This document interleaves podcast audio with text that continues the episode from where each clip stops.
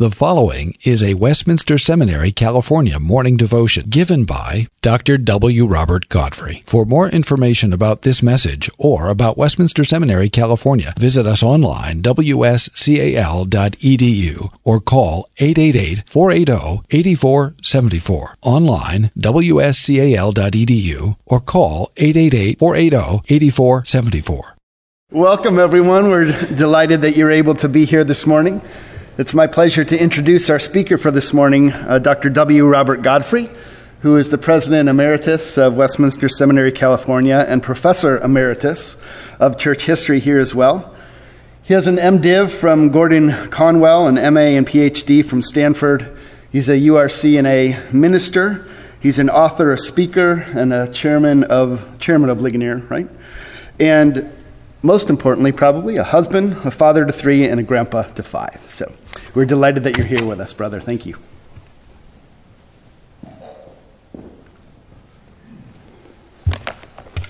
Well, I'm delighted to be back here. It's been a while since I've had an opportunity to speak in chapel. And uh, what all Chuck really needed to say is uh, he's someone who used to be someone. And uh, so, uh, as I used to be, I'm glad to be here to do something. So, uh, uh, it's a privilege to be here. Um, I want to read with you from Psalm 126. Psalm 126, a song of ascents. Let us hear God's own word. When the Lord restored the fortunes of Zion, we were like those who dream. Then our mouth was filled with laughter and our tongue with shouts of joy. Then they said among the nations, The Lord has done great things for them.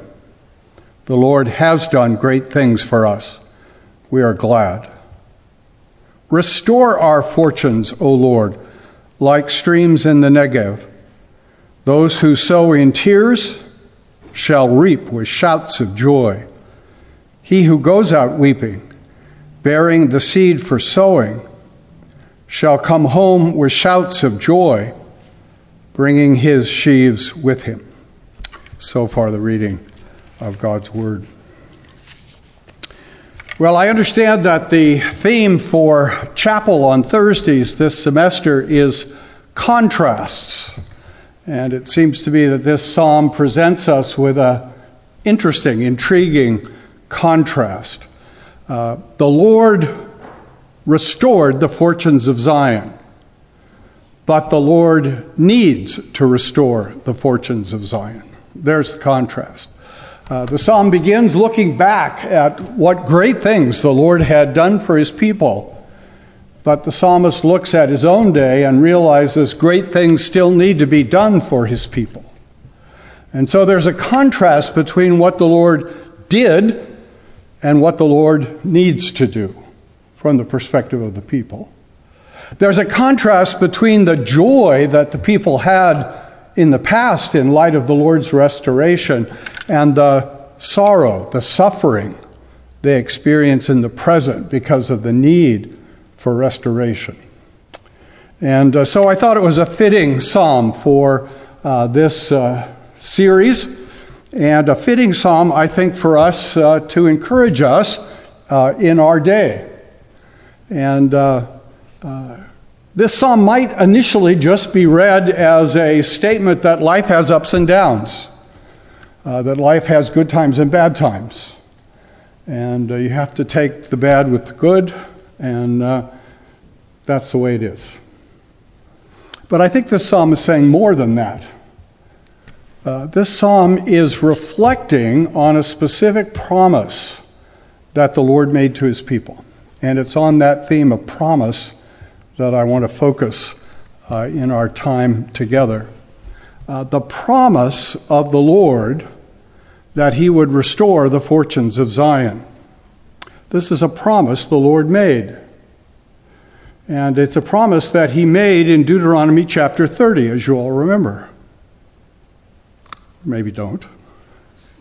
Um, Deuteronomy chapter 30 uh, is a declaration that the Lord promises to restore the fortunes of Zion.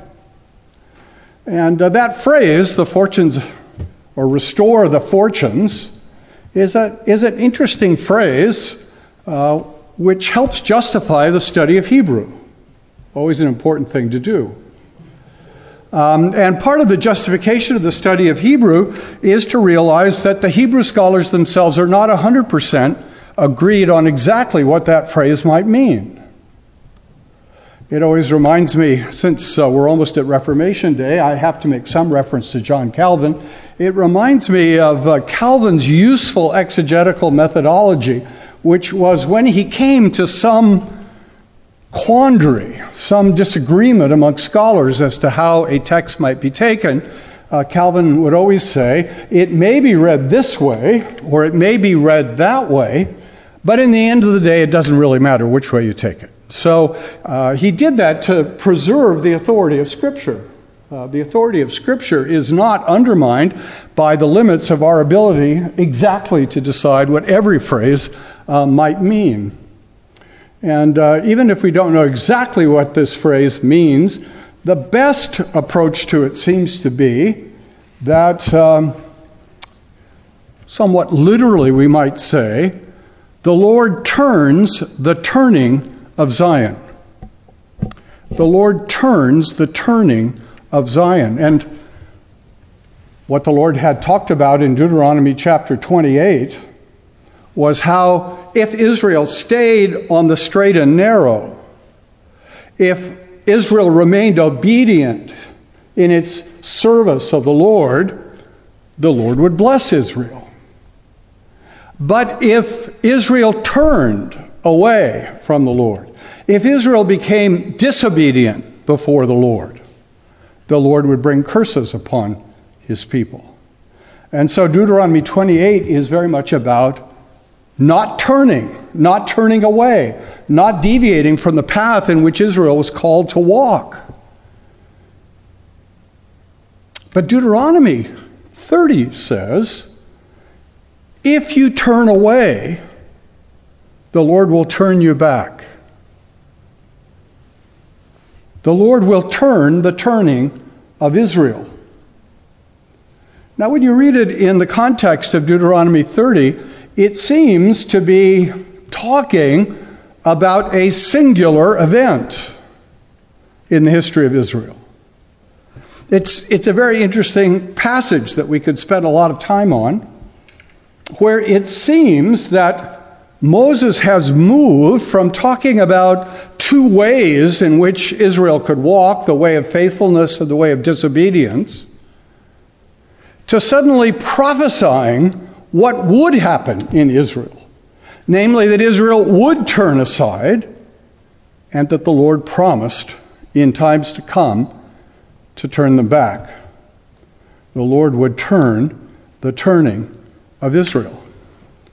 And although this promise, this prophecy, if you will, seems in the context of Deuteronomy 30 to be largely singular in outlook, uh, focusing, we would say, from our perspective, particularly on the exile to come. Psalm 126 seems to suggest that there are multiple fulfillments of this reality in the life of God's people. Um, Psalm 126 begins by talking about how God has turned the turning of Israel in the past. How God has kept this promise. He's not only made a promise, He's kept a promise. And there's joy in the keeping of this promise as Israel looks back on it. We were like people in a dream. Uh, this is not a nightmare, this is a good dream. This is a dream that leads to waking up with laughter and joy. That's what happened here. Um, and part of what it brings, makes clear to us in a wonderful sort of way is that this turning that the Lord brings into the life of his people comes as a surprise, comes at a moment when they weren't anticipating it, comes in effect when they were all but hopeless. And it comes then with a special kind of joy that a surprise can bring. Who would have thought? Who would have thought that such a thing could happen? And how marvelous it is. Marvelous in our eyes, making us glad, but so marvelous, the psalm says, that the whole world reflects on it. The whole world says, The Lord has done great things for them. That would have been true at the time of the exile, wouldn't it? But it would have been true at other times in Israel's history, which this psalm seems to be indicating here. This psalm seems to be saying that, generally speaking, as we look at the history of God's people, he blesses them when they're obedient and punishes them, disciplines them when they're disobedient. But beyond that general pattern in the life of God's people, there are also those moments of surprise, the mysterious workings of the Lord, when He does things unanticipated, unexpected, marvelous in their eyes. And I think when we look at the history of the church, when we look at the history of the Old Testament, uh, we can see that it's not only Psalm 126 that suggests this repeated pattern of turning the turned. I think we can begin to see it in uh, many places. It's referred to in several Psalms, it's referred to in many prophets. This anticipation of the Lord working in surprising ways to bring a kind of restoration. The greatest, indeed, perhaps, the Old Testament was the return from exile. But there were other moments of surprising turning in the lives of the patriarchs, in the lives of David, uh, in, in many circumstances. The Lord is at work. And I think um, uh, perhaps as we're on the eve of uh, Reformation Day, um, I'm expecting at any moment the national news to arrive here to want to interview President Kim and others about uh, Reformation Day and excitement that will grip the nation as we celebrate that great holiday. Uh, when we look back at the Reformation, uh, it's a surprising event, isn't it? Who would have anticipated uh, a monk in a little school, a new little school, a new, relatively unimportant little school, would suddenly be the avenue by which God would begin a massive reformation of his church. Uh, next year in April, I have to anticipate it now, I may not be invited back. Um, next year in April will be the 500th anniversary of Luther appearing before the Diet at Worms uh, to make his great defense of his teaching, his great defense of the authority of Scripture. And again, who could have anticipated that a monk, little brother Martin, as he referred to himself, would be able to stand against the powers of the empire and the powers of the church and succeed. The, uh, the speech is usually remembered uh, for the phrase, Here I stand. Uh, just as Hebrew scholars can't always exactly agree on everything, historians can't always exactly agree on everything, and whether he actually said, Here I stand, is a matter of some debate. Historians love to go and spoil all the best stories. but as I've been thinking about that speech, it strikes me that the really important words Luther spoke there was, God help me. Here I stand, I can do no other. God help me. Amen. It's the dependence on God that is inspiring in what Luther said because he recognized he could do nothing in his own strength. The whole cause was up to God. And that's what we find here in Psalm 126. The days of the glory of the turning of the turned have passed away for Israel. Whether this is a post exilic psalm or at some other point. And Israel is suffering. Its joy and gladness in the earlier restoration has been turned to tears and suffering in its present state. And I think many of us sort of feel that we're in that position now. That the glories of bygone eras of awakening and reformation and renewal seem to have passed away. And at least for the church in America, this seems to be a very dark and weak and suffering moment. It's exacerbated by cultural change. Uh, where Christianity in America, when I was a boy, was revered and looked up to and admired, at least in public, if not in reality. And today that's all changed. And we feel a cultural dislocation as Christians, many of us, as well as a spiritual, much more profound struggle in our day. And maybe you feel that once in a while. As a student at a little seminary in a state far away from the real centers of power,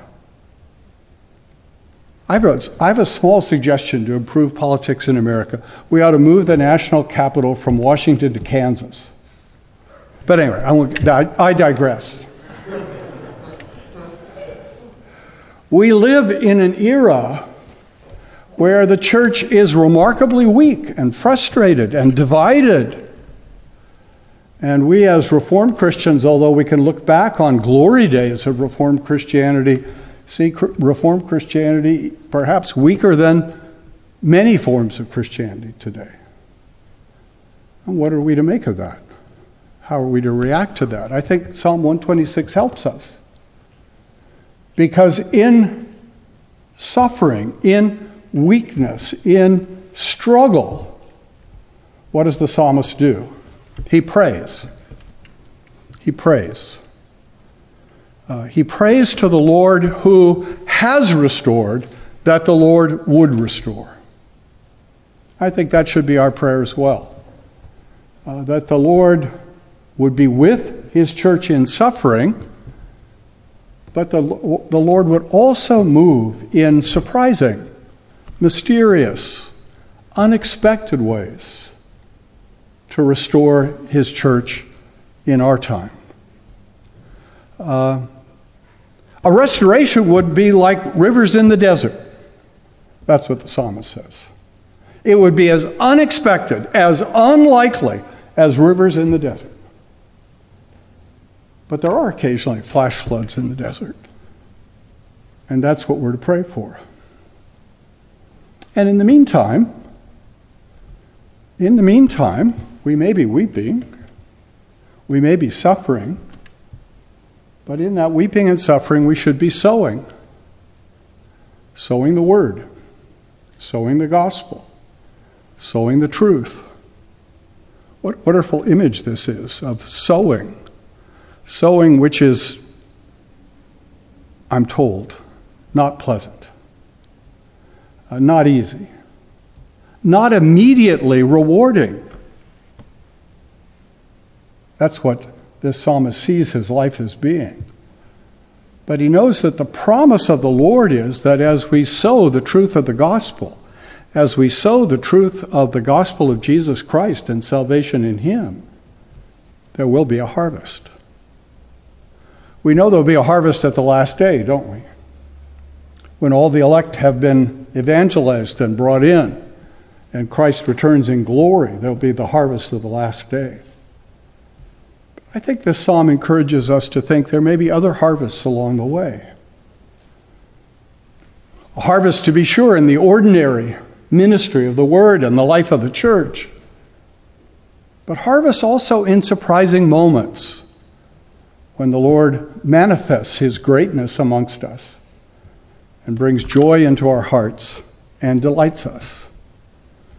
We must not despise the day of small things, but it's all right to learn, yearn and pray for days of greater things. And that's how we should be praying, I think. Praying that we be faithful in our weakness, but that the Lord would also delight us with a glimpse of his glory in harvests, in turning the turned to him again. May God encourage you uh, that whether you are only a sower or whether you are privileged also to be a reaper, that you are serving him and advancing his cause. Let's pray together. Father, we are thankful that you are the God of restoration, uh, that you are the God who controls all of history. And although we may not always see the, the pattern or the purpose, you are fulfilling your will.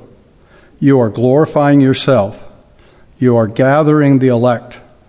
And you are building the church of Jesus Christ. May we be encouraged to be part of that great work, uh, whether we sow with tears or reap with joy in our own lives. Uh, may we know that we are serving you and you will be glorified. Hear us and renew your church in our time. We pray in Jesus' name. Amen.